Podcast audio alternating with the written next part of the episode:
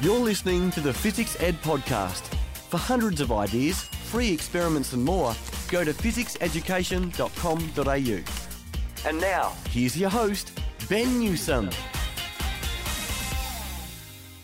Yes, welcome again for another Physics Ed podcast. Glad to have you again for another chat around STEM. And in this particular case, we are diving right into diversity and inclusion. You see, H Puentes does an amazing job through a group called San Diego Squared, a non-profit focused in increasing diversity in STEM driven companies through partnerships, programs, and financial support for high school students, college students, and their educators. He's a co founder and he's the executive director of SD2. And prior to that, he served on the leadership team at Connect, where he founded Connect all at the Jacobs Centre, which is the region's first diversity focused startup accelerator and business resource centre. Today, H has raised over $6 million to increase diversity in tech and the life sciences, and you can really tell he has really walked the walk, and uh, you'll know what I mean when we get into this chat. So uh, let's head right on in.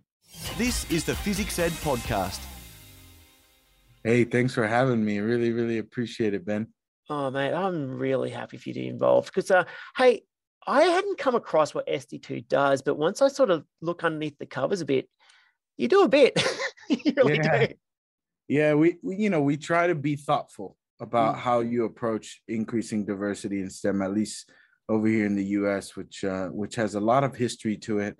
Um, people have have done a lot of work in this space, but we can't seem to move the needle in any meaningful way. And so we we really wanted to think about how we could um, have a unique approach that really added value that didn't reinvent the wheel and, and, we you know when we reflected we found some some really good opportunities to to really sort of humanize this work a bit and really connect with communities uh, in a way that perhaps isn't normally done yeah, it's fantastic. And let's be honest, every country has these problems in different yep. shapes or forms, but you're doing something about it which I love. it's just kind of neat. So when yeah. did this all come about? Like, I mean, this is, this is not sort of a, a, a quick endeavor. I mean, this takes time.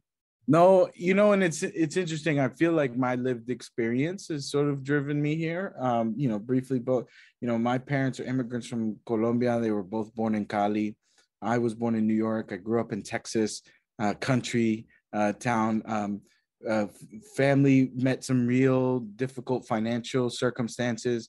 Uh, was very fortunate to get to university, but my mother laughs that I pulled up to university with a can opener and a towel. I had no sheets, I had no pillowcases. The first day I've ever visited the university was the first day of classes. Um, and so, um, with some real hard work and support and mentorship, graduated, landed in London for grad school. Uh, and then worked in management consulting. So, uh, traveling like crazy, uh, for profit, uh, ended up at a venture back startup out of the Bay. Uh, so really got that kind of innovation, entrepreneurship, you know, uh, venture capital kind of um, um, bug. Uh, and then about a decade ago, I transitioned to nonprofit work and really found something that was just spoke to me and spoke to my heart. Um, I'm really fortunate that my wife is a what I I call her a boss. Um, she's a PharmD, a pharmacist. She's also a PhD in oncology, cancer research uh, and speaks multiple different languages and does very well. Uh, and what that does is it allows uh, one is obviously allows um, uh, her to hold down the house and lets me do these kind of more community work um, projects. And I think that's really important, especially when you talk about diversity and inclusion. Um, because it allows me the freedom to really have the difficult conversations that I think that we're not having, right?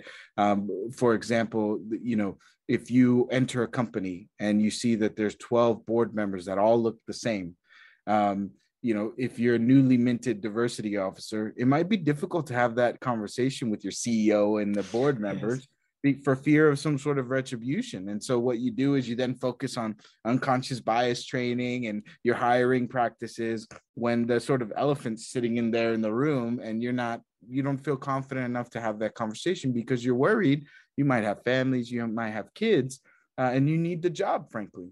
Uh, and so I feel very, very fortunate to be in a position where um, I can really keep it 100, as we say in the US.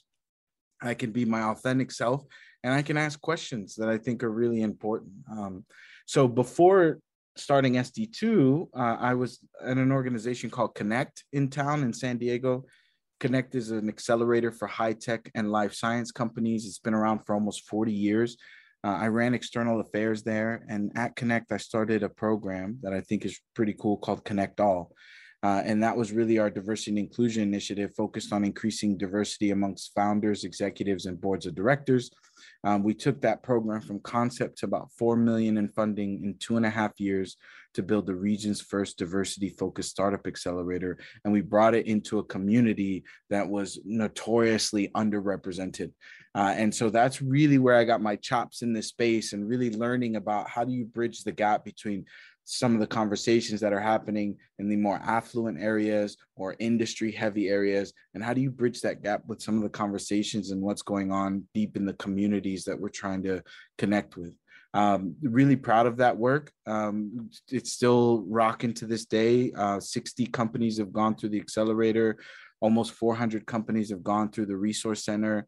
Um, and like i said that's really where i got my my my my focus and and my my scars to prove it. Uh, and then um, a few summers ago, uh, I was connected with a real, just an iconic biotech executive in San Diego named Bill Rastetter, who, after the George Floyd murder, was pretty activated and just asking around, what can I do? Um, Bill Rastetter uh, created a drug, um, a therapeutic, a cancer therapeutic back in the late 90s called rituximab um, that cancer therapeutic is used in almost 5 million patients. It's done 100 billion in sales since he created it. And then he went on to start and sell and start and grow a number of different companies. And so you can kind of see the, the matchmaking happening, right? Here you have someone like Bill who has real deep roots and access to an industry that's very difficult to access and you marry that with somebody who has taken these innovative ideas around diversity and inclusion and actually operationalized them uh, which is very difficult to do you know when you move from theory to practice. And so together we founded san diego squared and and you know it's kind of like all of those steps in my life from you know struggling to university to being involved in for-profit and ventures so understanding the industry side to having the freedom to work in nonprofit work and really experience you know how to lead a team how to lead a big project establish that project you know for longevity. And then it has prepared me i think to for this new role at san diego square to try to make impact uh, in a different way but still addressing diversity in innovation. Yeah i just love how what you're talking about is true lived experience. Yeah. You really really think about it. I mean the, number of times that um, you'll see someone sort of helicoptered in to get to, to deal with a role as yeah. opposed to actually going in and walking it and talking it and living it and breathing it and hurting through it and all the rest. Um, yeah. But now, now you're really flying. So, how are you bridging? I mean, I you know, looking through uh, what SD2 does. I mean, there's, there's, a few things going on. You've got scholarships, you've got all sorts of stuff going on. So, I mean, what is there to discover if people just jump on this high? Yeah, I think um, I think you know we we kind of boil down our our areas of focus to four. So we've got four primary areas that we focus on. Um, backing up, our mission is to increase diversity in STEM driven companies. I always like to say that I come from kind of the realist view of diversity and inclusion. And what I mean by that is that ultimately, I want to see our economy, particularly the innovation economy, reflect the communities in which they operate in, right? I'm not here to to tell people how to spend their money. I am here to try to get diverse communities paid uh, because I really think that if we can get them into industries that have great career trajectory, that have great pay, um, then you'll start to address the income inequality gap. And if you start to address the income inequality gap, then you can bring the power back into the communities and let them kind of do for it. So I'm not a, uh, uh, I don't, you know, I, we don't teach like values and morality or anything like that. This is really strictly about how do we get this industry that's created more jobs, more capital than any other in human history, frankly, to be more reflective of the communities in which they serve. And so we've got four areas that we focus on. The first is around community activation.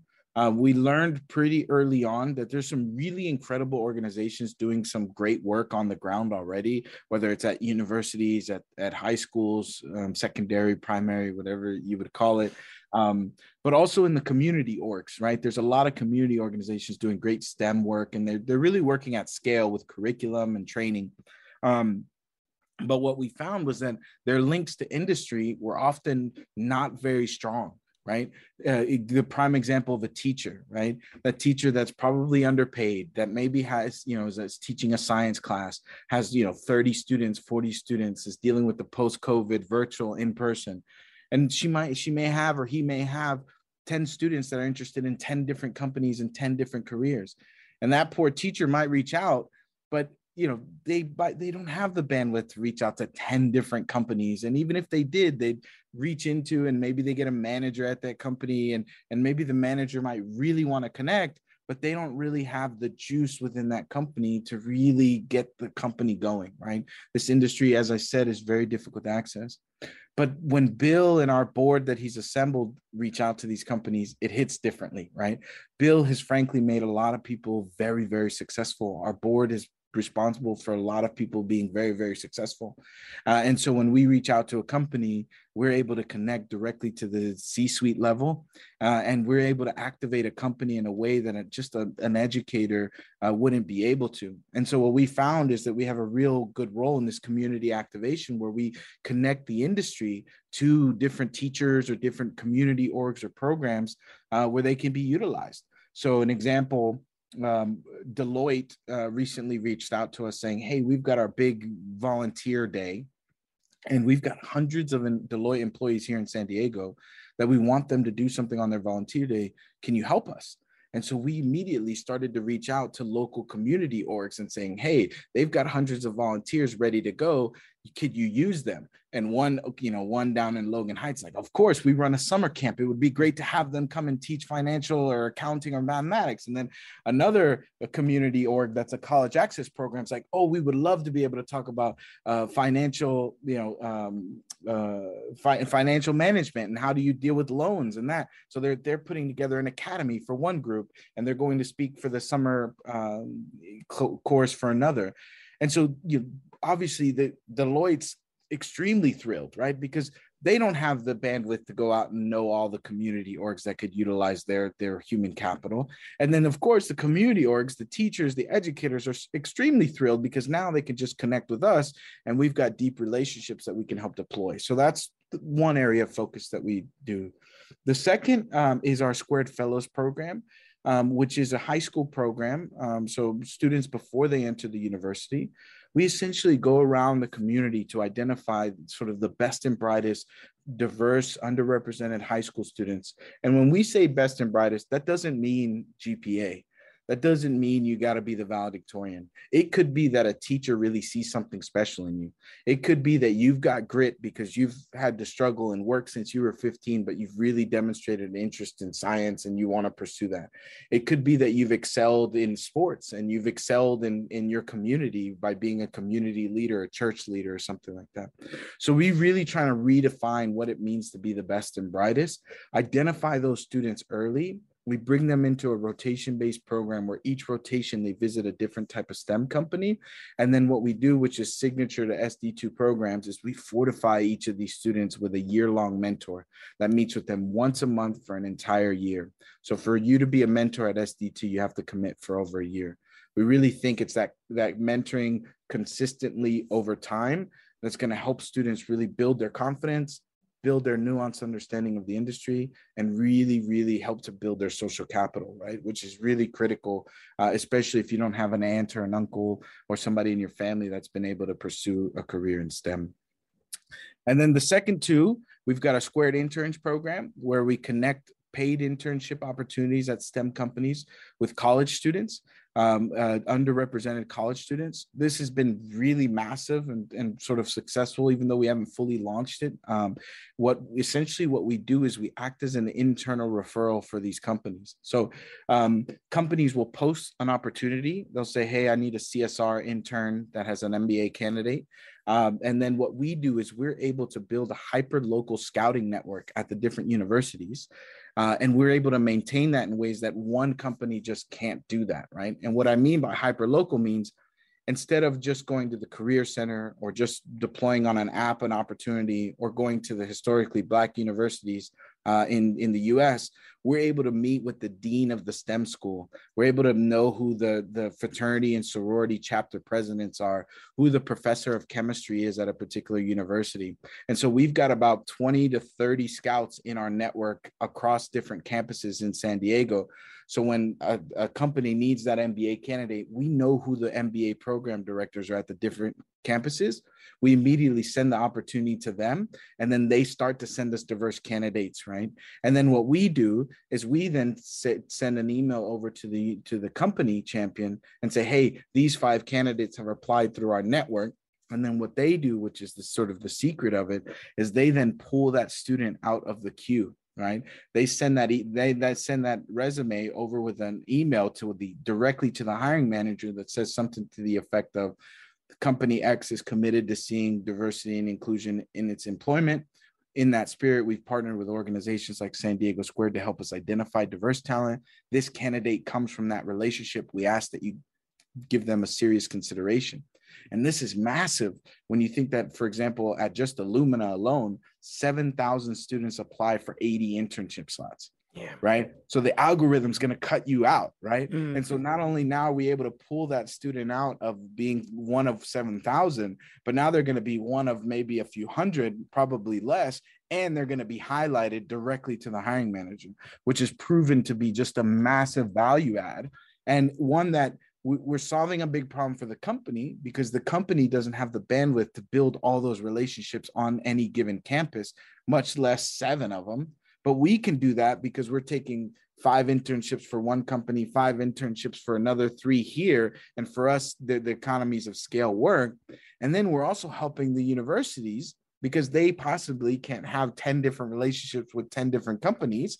And so now that chemistry professor is loving it because now we send it and they know it's real. They know they're looking for diverse candidates. And because that chemistry professor is right at the sort of the watering hole where all the students are, they're able to help us become that scout. Similar to like the Premier League or the baseball farm system, where they go into these communities and they see the, the students playing early, they're able to identify them directly through a scouting network and then send them directly to the teams where they then are supported financially through education, through training to make sure that they have the best chance of success. So we essentially replicate that model, but for diverse talent into STEM and then I think the kicker once again is each of those students is is is assigned a year long mentor so that as they're going through this internship they're also being supported through somebody that looks like them shares that lived experience and is actually practicing professional in stem.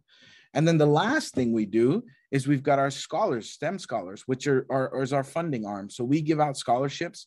Uh, last year we we gave over 120,000. This year we're giving almost 200,000 in scholarships. Um, and the, the the key thing there is scholarships aren't new, right? People have been giving scholarships to underrepresented folks for a long time. Um, uh, when we give a scholarship, we see ourselves as a strategic investor in that student. And so every scholarship, once again, eh, you get a, a year long mentor and the idea is to ensure that like we are supporting you it's not just about the financial capital for us right? It's it's important. You can't take away the financial need from underrepresented communities but it's when you pair that financial need with real human connection and inspiration that you're going to start to really move the needle. So we've got our community activation we've got our fellows for high, uh, program for high school students our Squared Interns, which is our scouting network for college students. And then we've got our Squared Scholars, which are college scholarships that come with year long mentor. And that's essentially SD2 trying to underpin that pipeline from getting people excited about STEM, connecting them through activation, moving to your fellows that are high school students, they hopefully get scholarships that help support them as they're going through college with mentorship. And then they land that paid internship opportunity, which oftentimes then, if they excel there, becomes that, that gateway to full time employment uh, into a STEM company. And that is the sort of suite of SD2. And what I love about this is that you're actually producing a future network of alumni who are going to know exactly what SD2 does and then right. accelerate it further and further and faster. Actually, the whole time when you were describing that, I was looking at over, over your top left hand shoulder at that logo going SD2. And I was going, well, that could change to CA2, California squared, or it could change to NY2, or frankly, right. any other version that you can shove in that black box there because it's so, it's, it's such a great concept. It's a great model And Yeah. I guess I guess the question for me right now is, this is clearly going to grow. So where, where's this going? Yeah, I, I think look, I think Bill Bill as as you can imagine, Bill has built, you know, iconic companies and I've always been a firm believer that scaled problems require scaled solutions, you know. Uh, as you mentioned, countries across the world are facing this issue. This is not new. Um, uh, this is not just sort of unique to to the U.S., unique to San Diego, unique to California. So um, I think what we're doing right now, we're about a year and a half in. Uh, we're really trying to refine this model, make sure it works, make sure we understand it works, um, refine it, um, make it better. Uh, and then we've definitely got our vision to scale, right? Um, you can imagine LA squared, Boston squared, New York squared, um, Research Triangle Park in, in North Carolina squared, right? Houston squared. Um, and so we, you know, the, the unique position we're in is that I think with our board, with Bill, we've got a network that's ready to scale. I think we just want to make sure that we're doing this in the right way. And so you can definitely see, you know, the, the hope and the, the vision is that if we're able to get this model right here, then can we move to LA squared and Boston and the Bay squared?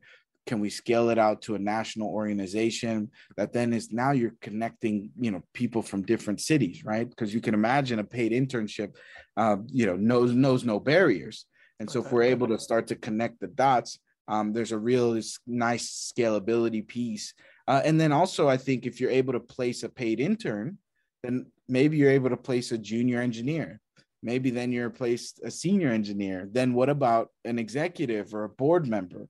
And so I think ultimately, if you kind of water down what the big vision is, we want San Diego Squared or the Future Squared Foundation to really sort of be the the, the community where diverse talent is, right? Where people are connecting with each other, supporting one another, and really helping each other, you know, move along that career path into a really sustainable wealth generating intergenerational wealth creating opportunity for underrepresented people that just hasn't been there historically Oh, totally. I mean, yeah, part of this too is um, you mentioned a few times relationships, you know, hyper locality. Like having um, those connections matter and them not being superficial. So of course that's going to take up time, but the you've got a prototype.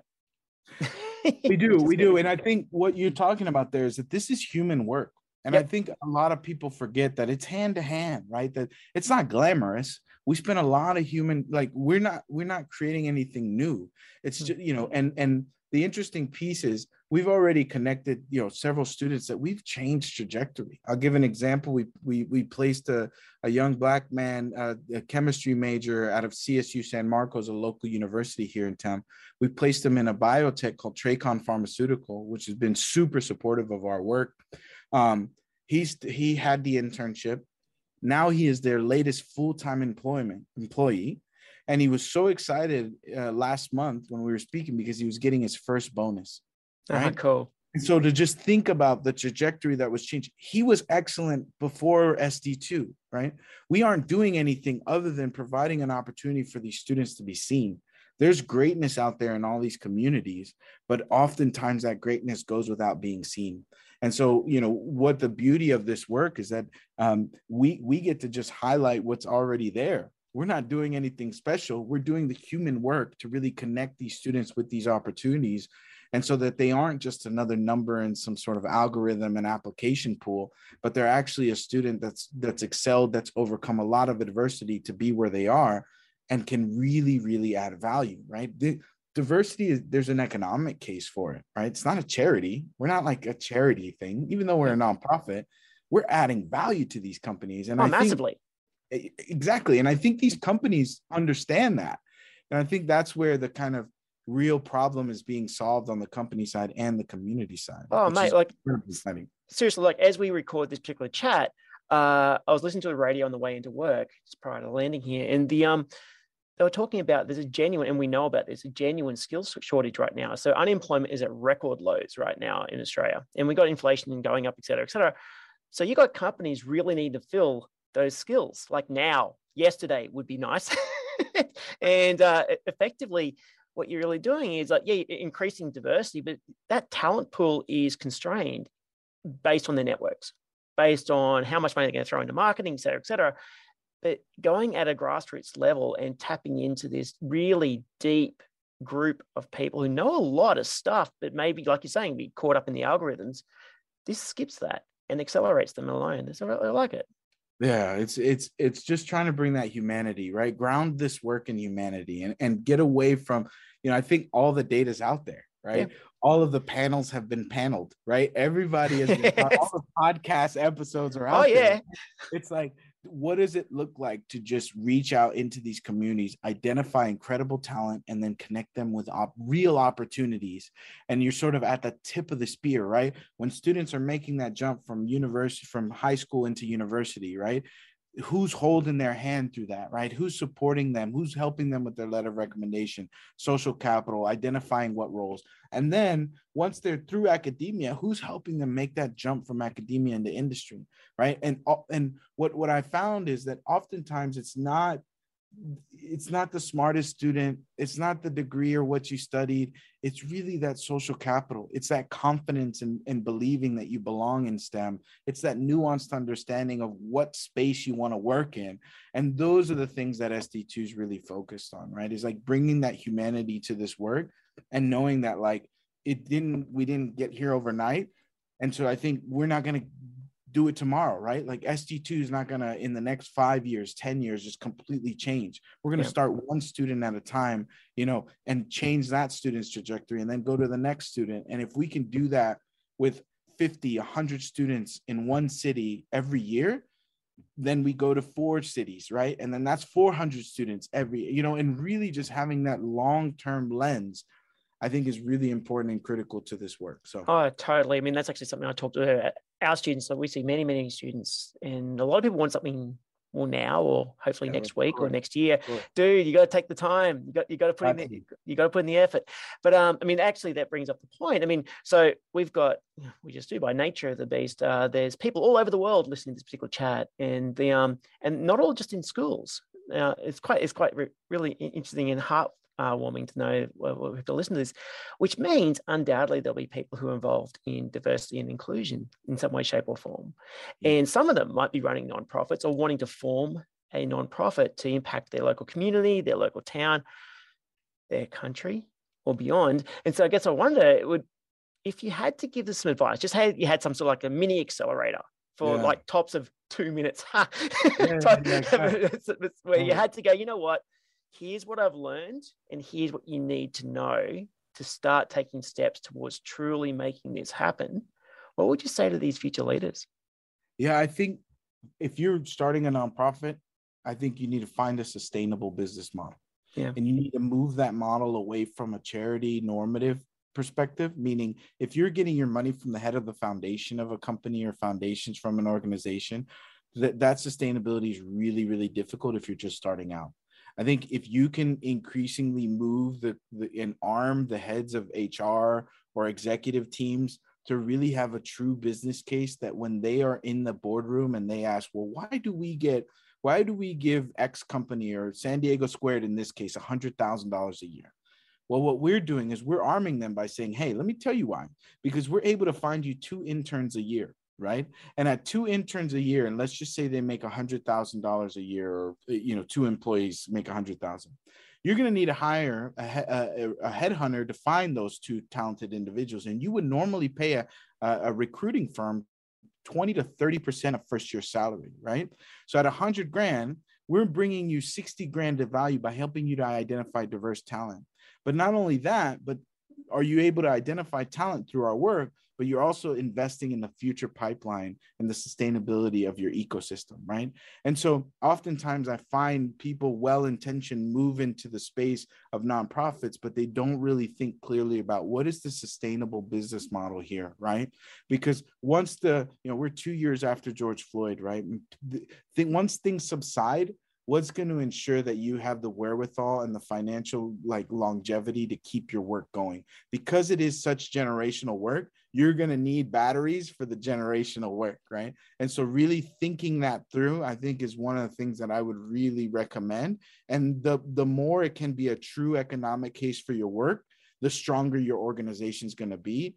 uh, and that's probably if for people starting that's going to be the single most important thing that you can do is really think about the long-term sustainability of your organization no, it makes so sense. And actually, I do see a lot of outreach organizations that rely heavily on uh, funding models alone from government, and they pop in, pop in and out based on politicians' whims. They just do, and you right. see it. It's so difficult to do that, hmm. and and you and in that kind of, it undermines the work in it of itself, and so you create organizations that are short-sighted there's a feast or yes. famine on funding and then you have these sort of battles and people aren't connected and it sort of disincentivizes ex- precisely the work you need to actually move the needle forward so no, perfect. Now let's just go like let's go with what your words, the hyper focused sort of hyper local thinking. If I was listening in San Diego like now, and I needed to get in touch based yeah. on those four pillars that you work on, how do we do that? Yeah, you can go to our website, sd2.org. That's SD2, the numeral two. You can see there on the on the on my corner there. Um, mm-hmm. uh, you can email us team at sd2.org or email me directly, h at sd2.org. I'm happy to connect with anybody. Um, I always am an open book. I am give all my experiences out freely because I just think that that's important um, and the right thing to do. So sd2.org, you can email me h at sd2.org. I'd be happy uh, to connect with anybody that was listening in San Diego or beyond because uh, there's things that I can learn too. Uh, and that's the thing. Like it is, every, it's it's quite a journey. I mean, especially for yourself, Colombia to Texas to San Diego, UK and more, yeah. all over the place. It's, it's really really yeah. cool listening in what you've been doing.